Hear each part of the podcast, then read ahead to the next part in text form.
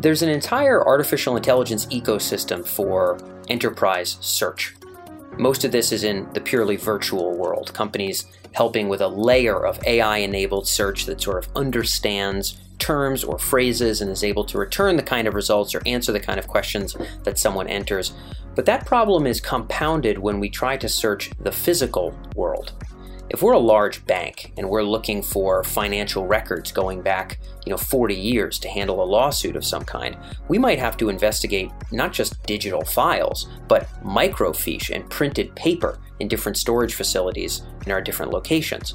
If we're looking for legal documents, again, we're probably going to be combining paper or other physical formats along with some kind of digital corollary if we have some more recent digital corollary at all.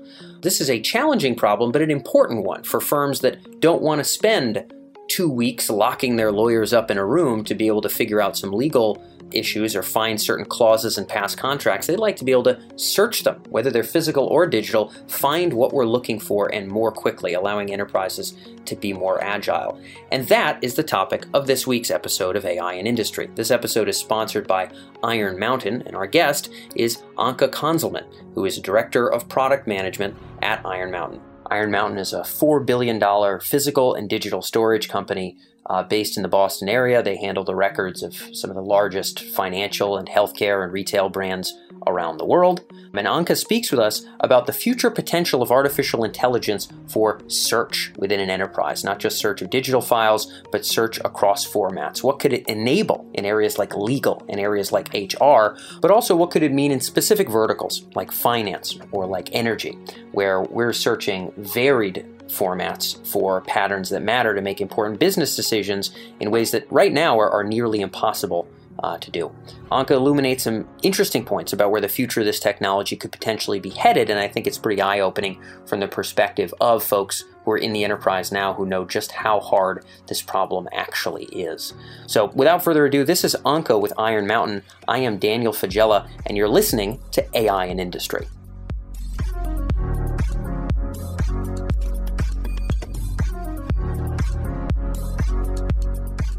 So, Anke, where I wanted to get us started here with the interview is in a sort of horizontal use case of, of AI for search and discovery in legal. We've done a lot of interviews around NLP and contracts, and I know that there's some specific use cases there where there really is a lot of business value. Where do you see most of the opportunity there? Yeah, so it's it's actually a great use case. The contracts, every company has them, right? And we all hope that we have lots of them, right? So yeah. more customer contracts is good. But that also means that we have oftentimes a very distributed set of sources, right? So it could be by product, could be by region. So I'm I'm trying to look across a collection, if you will, of contracts that's really hard to navigate. So it's really hard to answer really simple questions like where are all the contracts for this particular customer, right? It gets even harder when you think about answering questions like which of these customers have non-standard payment terms? Generally mm. speaking, now you're starting to read contracts, right? And of course that doesn't scale. The other problem is that you may not necessarily be sure that you caught them all. So every company has this problem and every company could really benefit from using some of that machine learning and AI driven classification and metadata enrichment in order to make those kinds of questions easy to answer.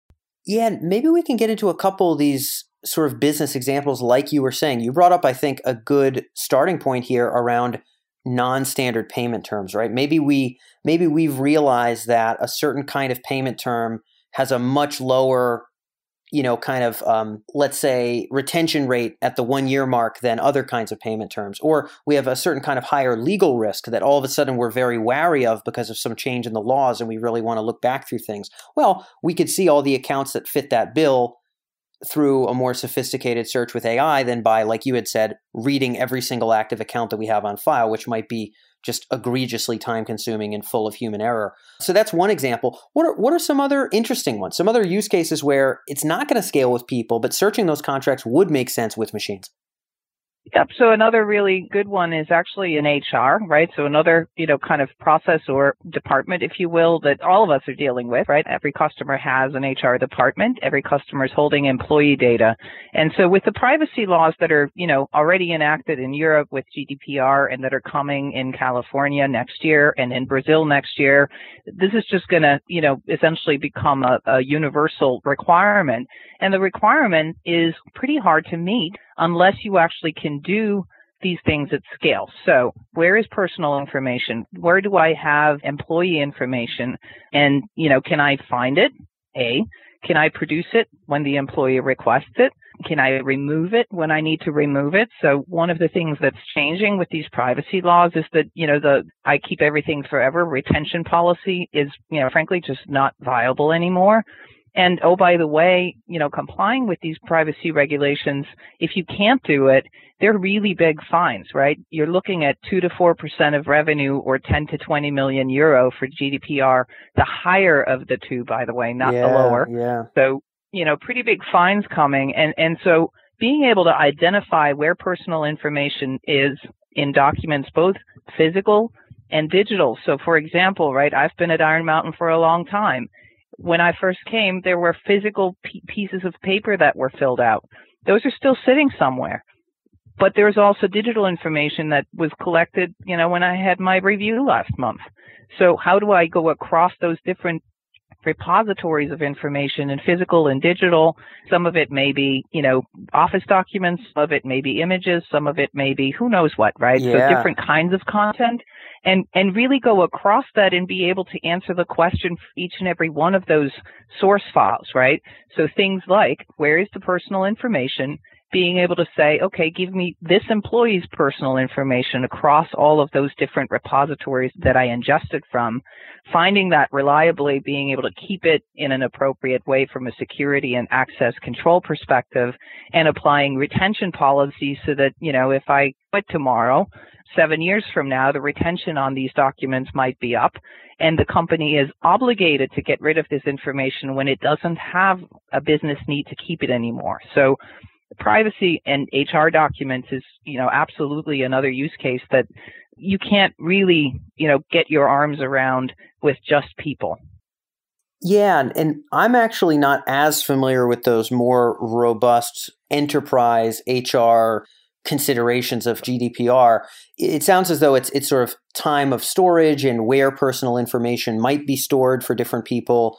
Is this an instance where if if let's say, you know, we might have an obligation where if we find, let's say, thousands of employees that are no longer with the company, we have to find a way of purging their information, or we take employees that maybe previously were with the company and there was information that we collected that maybe we no longer want to have on file, or that maybe maybe we just need to retrieve for them in some kind of transparency effort. Like what would be the instance where we would need to do one of these sort of bigger search functions and dig through like you said the paper the digital the images the whole nine yards Yep. So, so it's for existing employees, even, right? So as an employee, you have the right, or as a customer for that matter, you have the right to ask a company you're either employed by or you're doing business with what information they're keeping about you. So first of all, you need to be able to answer that question and answer it in a timely fashion, right? The second thing is, as an employee, I now have the right to rectify, meaning I should be able to tell you, hey, this is wrong. You need to correct it and then I also need to actually be able to, you know, get that stuff, right? So for me to be able to say, oh, okay, Anke, here you go. Here are all of the documents that we have that contain personal information about you, right? So you need to be able to produce all of that information. And then finally, it's the right to be forgotten is what it's called. Yeah, and that's yeah. the piece where, you know, once there is no you know, business, that original business purpose for which you collected the information is no longer relevant, i.e., I no longer work for the company. Now I have to actually destroy that information and I have to do that in a way that I can prove that I did it according to the policy, right? So I need mm-hmm. to be able to show that I actually started my clock ticking from a retention perspective based on the termination of that employee, whether they quit or they, you know, were let go doesn't really matter. And then, you know, having that clock run out and, and for me to have a standard process where I'm now going through and destroying the information, whether it was physical, whether it was digital, I need to be able to do that consistently across where I'm holding that information. Yeah, and then someone's got to go into those vaults or into those digital files and you know purge whatever you need to purge. But the onus, it sounds like, is is obviously on the firm to get rid of it.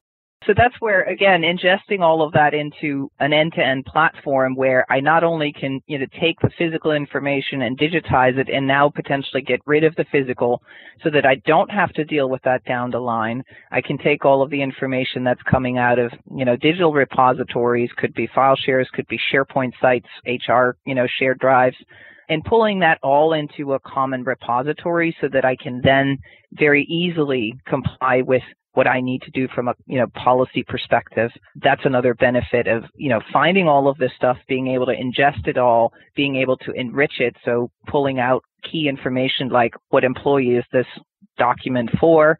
What kind of document is it? Yep. Does it have personal information? And now I can treat it appropriately with the policies that need to be applied to it. Yeah, and, and existing businesses, you know, probably whether they like it or not, are going to have to deal with some kind of kludge of that kind where we take all the funky, weird formats of, of the world.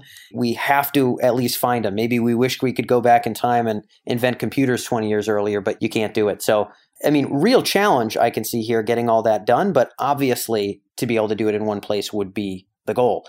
I, I do want to move on to some sector specific use cases, but right before I do. I know we only touched very lightly on legal, and I can kind of imagine again personally what might be some other instances. You you were kind enough to illuminate here a little bit in terms of HR. When and how would we need to do these searches for what purpose? For legal, you'd mentioned certain kind of payment terms.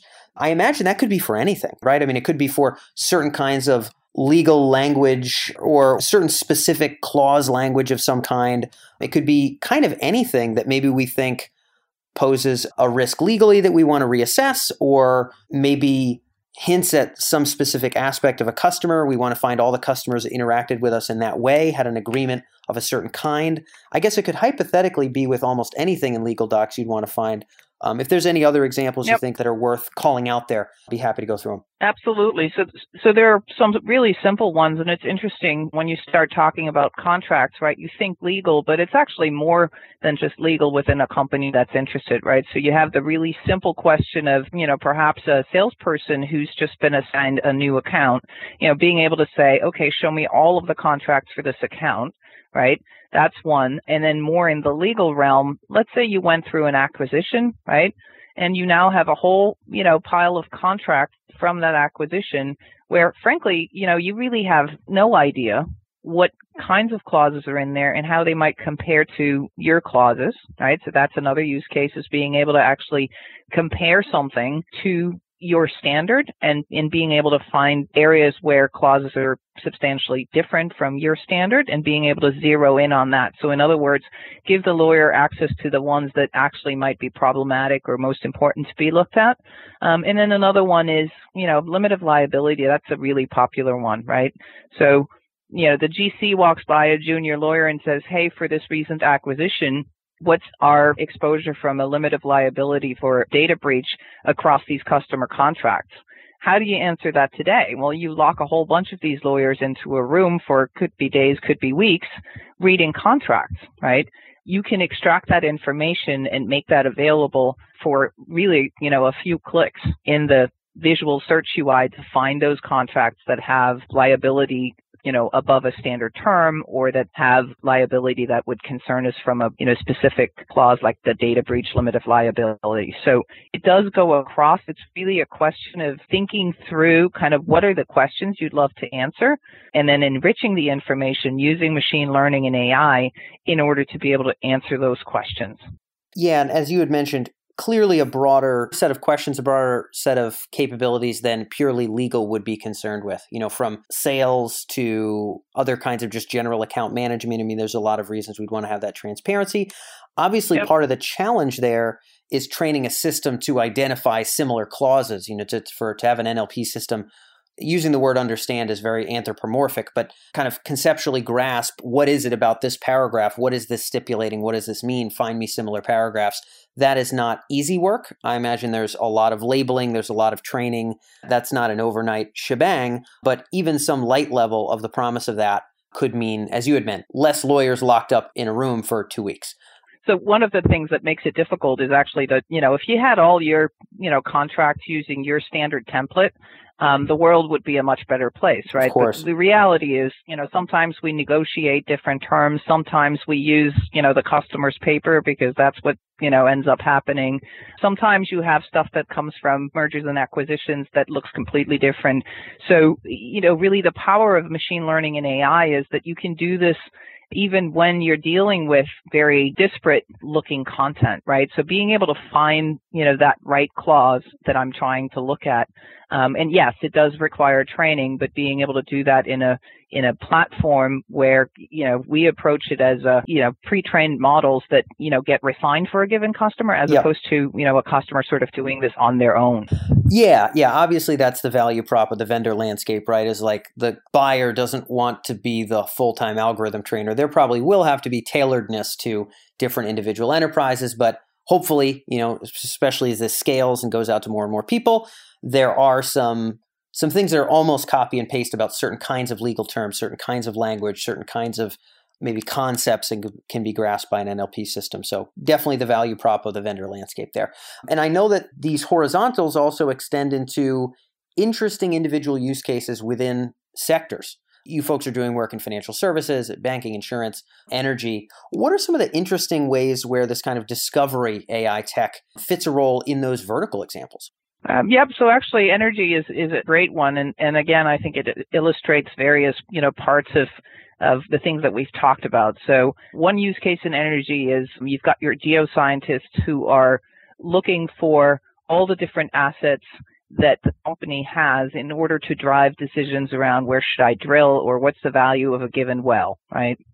And so the kinds of stuff that you're dealing with might be, you know, huge maps that are paper, right? So digitizing those and being able to leverage those. They have seismic data on tape. There's vast amounts of seismic data on tape. So being able to crack those open and ingest that content and make that available to the geoscientists, as well as all of the digital born information that's available, you know, so vast array of information that one of these, you know, geophysicists needs to be able to leverage. And the way that they need to leverage it is, you know, based on show me everything about a certain spot on the map, right? And so the difficulty that they're facing and where they're spending, you know, half of their time searching versus actually analyzing the information is going across all the different repositories and frankly, you know, not being sure that they've found all of them, right? And, and being able to leverage some of this data is very, very expensive to generate. So you really, you know, want to make sure that you're using what you already have as yeah. opposed to, you know, potentially not finding it and having to generate it again. So from an input perspective, various sources across physical and digital that are important here. And then from a processing perspective, it's all about adding the right kind of metadata, right? Enriching the information in the right way. So for this particular use case, you're looking for geolocation. You're looking to, you know, determine what area of the globe this particular map is for, this seismic is for, this well log is for and you're you're looking to extract that information so that now the geoscientists can actually access it by location right? They can essentially point to a spot on the map and say give me all the assets for this spot on the map so that i can determine where we should drill or i can determine the value of a well another piece that that is important here is you know there there is metadata available already right? So if it's physical assets, our customers are keeping lots of metadata about assets that they store with us. So it's important to be able to marry that up with the digital or digitized content so that you're not losing any of the information that you do have about these assets, as well as potentially external sources. So for oil and gas, maybe an IHS database, et cetera. And so being able to take what we generate from a machine learning AI perspective in terms of net new enriched metadata alongside the existing metadata and being able to create those relationships between all of that metadata and between across all of these assets is really where the power comes in of very, very quickly enabling those geoscientists to find the right stuff and spend most of their time analyzing and very little of it, you know, trying to pick together all the information that they need. Uh, there's another, you know, really powerful thing for oil and gas, which is, you know, finding similar images. So if you think about, you know, perhaps there is a geological um, intrusion and, you know, that's a great sign for, you know, potentially finding oil. Well, you want to be able to find any other images that you have that look like that so that you can identify, you know, potentially good spots on the map where you might want to drill. So that would be a, a, a great example for oil and gas, in this case for subsurface records clearly, right, faster analysis, better decisions is, is what you're looking for in terms of an outcome. Yeah, and I think obviously a lot of those use cases still have to be fleshed out because of how new that is to this oil and gas sector. You know, leveraging image assets in any way other than slowly yanking them out of a you know a digital file or a physical file and looking at them manually is going to be new. But clearly, yeah, if we if we have that kind of visual data inside a whole bunch of physical locations where we've done our drilling, maybe we'll have an idea of where our higher yield domains might be and we can allocate our funds you know in a more efficient manner as you were already bringing up. You brought up metadata a couple times. Before we move on to financial services i'm interested to just get i guess a little bit of insight there. I can imagine Metadata could imply a few things. If we look at where our wells are located, for example, I could imagine metadata even being third party, where we would yank in, let's say, weather patterns. So if we look at production values and costs of transportation, we could also maybe correlate that with, with weather patterns in some way where somebody else already has it stored. But it also could be information from within our company. W- what did you mean by metadata? And could that be from within or without? Absolutely. So, so yes, you're right on. It can be from within. It can be from without, right? So it could be metadata that you have in a repository already. It could be metadata that's available out in the market for purchase. It could be publicly available information for certain, you know, properties, et cetera. There is lots of public information. And really the key is, you know, to be able to to create the relationship between all of these different bits and pieces and making it all part of the metadata that's attached to an asset, right? So now I know that this map pertains to a certain spot on the globe. And I also know that the, the well logs are from that same spot. And I also know, you know, what IHS data is available for that spot. So that's exactly the, the power is really adding to the metadata and, and creating that relationship so that you can go across the different asset types and search in a way that's conducive to you know quickly finding the right information for the decision or for the question yeah. that you need to answer.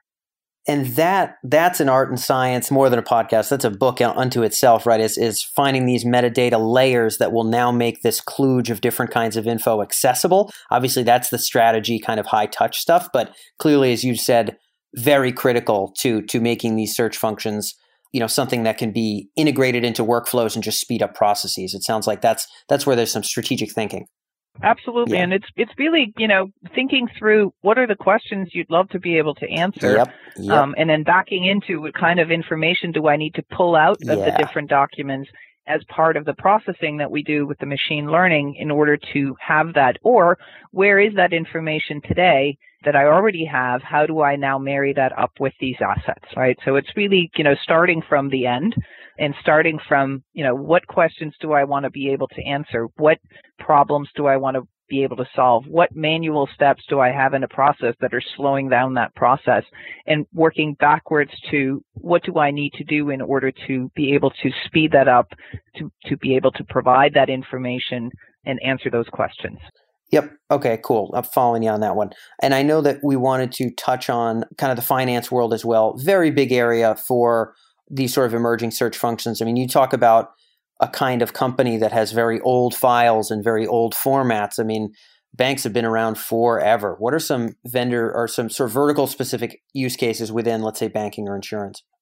Yep. So since you talked about the uh, old stuff and been around forever, um, here's a here's a perfect example, right? So lots and lots of banks have microfiche, decades worth of microfiche that may be account statement images, right? So they took all of these account statements, they um, you know put it on microfiche, and for those people who don't know, that's like an index card size, you know, sort of fiche that has hundreds of pages, images, like, you know, pinhead size yep. images.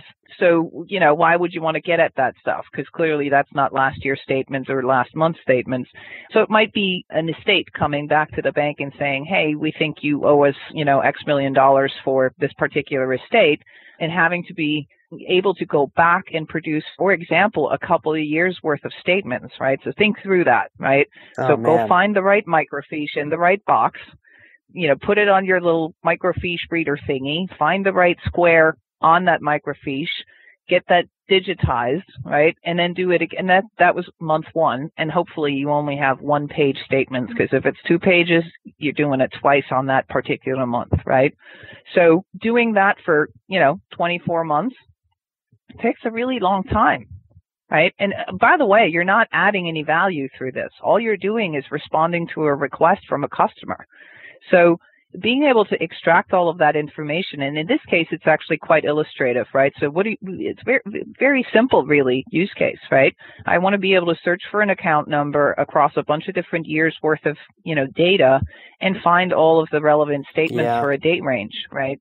It's a very simple problem, but it's very hard to do with, you know, physical microfiche. And again, this is very prevalent in the financial services sector. Another example is mortgages, right? So as a, as a, you know, customer, right, a lot of this stuff is digital now. And so, you know, we might think that there really isn't, you know, too much paper involved anymore. And yet, you know, sometimes when you end up, you know, sort of at the end of that process, you still get a stack of papers. And oh, by the way, the back end processes oftentimes still involve literally printing that stuff out and having physical paper sort of moving around. So this process, you know, first of all, takes a long time, right? It takes longer than it should. And part of the reason for that is that there is a lot of, you know, sort of manual intervention. And really, what are you trying to do? You're trying to figure out at the front end of the process, right? You're trying to figure out whether you have all of the information that's required to make a decision about, you know, providing someone with a loan. So you know, this is really illustrative of what do we do with classification and extraction. So classification answers the first question, which is, do I have all the documents that are supposed to be part of this loan file, right? Yeah. Once I've answered that with a yes or no, then I go to the next step, which is, is this all filled out completely and accurately? So do I have a signature where I expect a signature?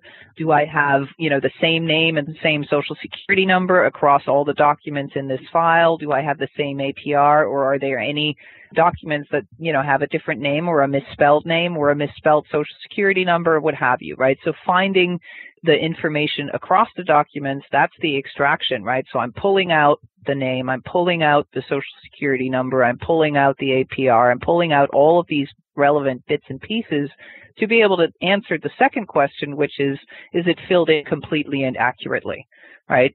So what you're looking at here is a process going from, you know, north of a week to less than a day, right?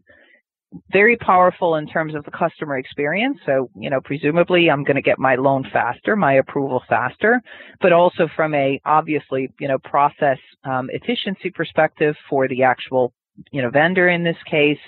And then the, the other thing is now that I've done all of this work, I have really rich information that I can use in a secondary way. For example, am I compliant with fair lending laws, right? I now can actually answer that question as well. So on top of having, you know, improved my process, I now have the ability to think about other secondary use cases that I can support so that I can answer questions like, am I compliant with fair lending laws? Yeah, and all of this seems to tie to the big point that you'd mentioned around energy, where we really do need to ask ourselves what are the questions we need to ask? What are the processes we want to enable? Because when you talked about lending, in order to set up something of that kind, of course, you know, we'd want to know where we store all of those certain kinds of files and what certain kinds of terms we're looking for, like to build out the process that would get something that would be, like you had said, maybe take a week down to a day. You know, we would need to do the strategic thinking ahead of time and set up the system so that search could work there. But it sounds like it would be the same process. It's essentially if we're going to create a new map to find and get to and do what we want to faster, it's going to involve asking those hard questions about if we could search at all, what would we and what could that enable? Like that's that's a brainstorm that it sounds like the business leaders kind of really have to be at the table to do.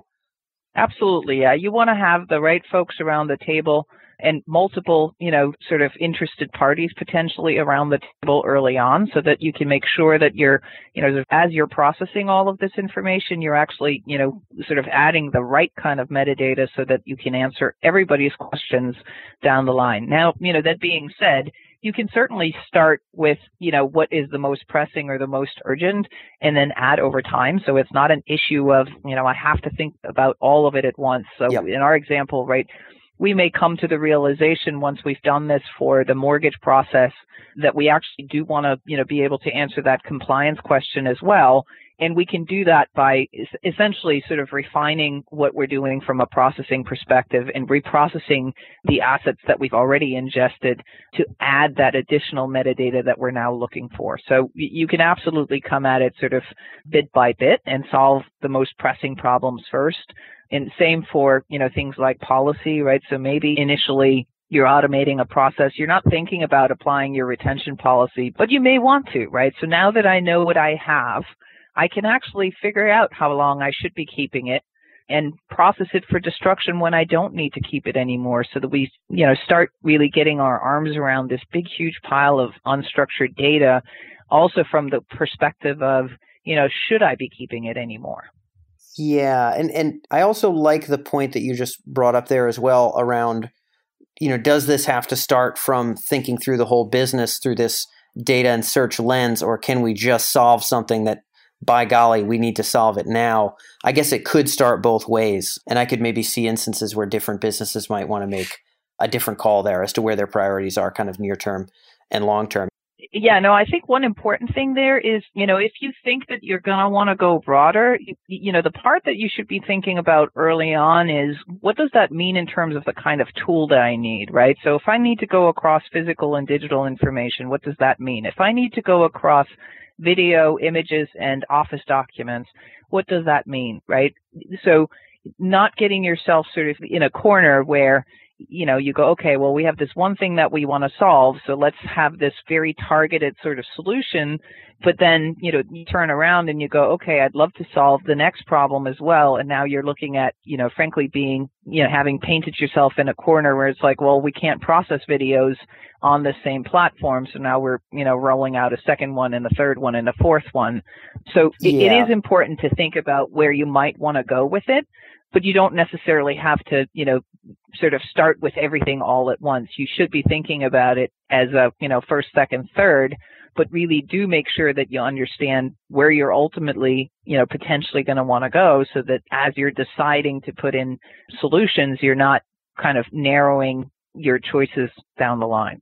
Yeah, well, we're seeing that now in the the enterprise landscape where there's the kludge of data and moving parts within enterprises is being cobbled with the kludge of various vendors being plugged in here, there, and everywhere. And, and I think, particularly in a space like financial services, in maybe two, three years, I think there there is going to be a realization that you know there has to be some strategy here. We don't want to plug in a little fix it here and a little band aid there. We want to have a way of enabling new full blown capabilities, and obviously that is the advantage of of looking big picture. And I know a lot of the listeners, Anke, are going to be folks you know, to, to this episode are going to be people who found us from, you know, AI and oil and gas, Google search, or one of our financial examples. So hopefully they've gotten a lot of good sort of mind expansion from some of these new areas of search and discovery that could bring value to their sector. And I know that's all we have for time, but Anke, I appreciate you elaborating on these examples and kind of painting some of the business value of where this stuff is headed. So thanks so much for joining us.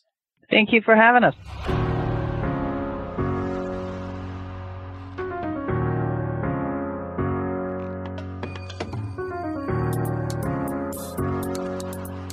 Thanks for listening to this week's episode of AI in Industry. This is your host, Dan Faggella. I hope that we catch you next week.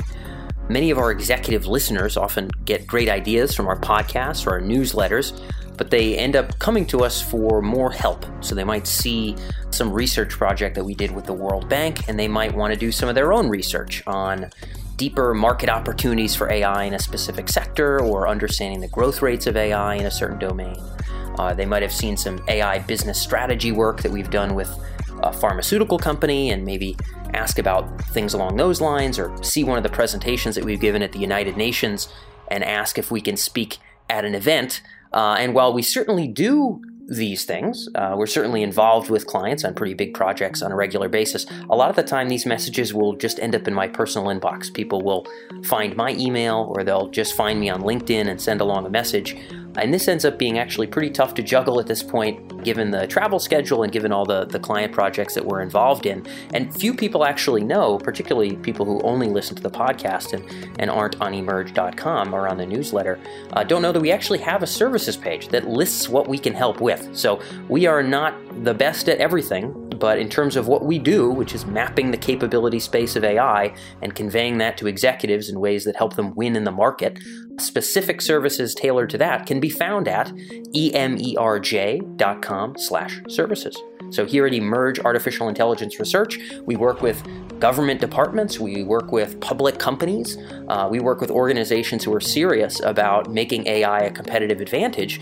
And again, we actually do list sort of the programs that we have. So many of the podcast listeners don't know this. These messages end up in my inbox, and then I'm you know traveling for two weeks and i feel really bad that i get back to people later but you can reach us through that services page or simply send along an email at services at emerj.com. Services at emerj.com. From there, Dylan or Marcus or one of our team members will be able to get back to you much more quickly uh, than I would via LinkedIn. So if you're interested in doing more with what you've learned here, if you have serious business initiatives related to artificial intelligence and you want to take your organization to the next level, just simply reach us at emerj.com slash services. That's emerj.com slash services. Or just email services at emerj.com. That's emerge with a J. So, thanks so much for tuning into this week's episode. Next week, again, we're going to be diving into AI use cases and trends and conveying the transferable lessons that you can bring to your organization. And I look forward to having you here next week.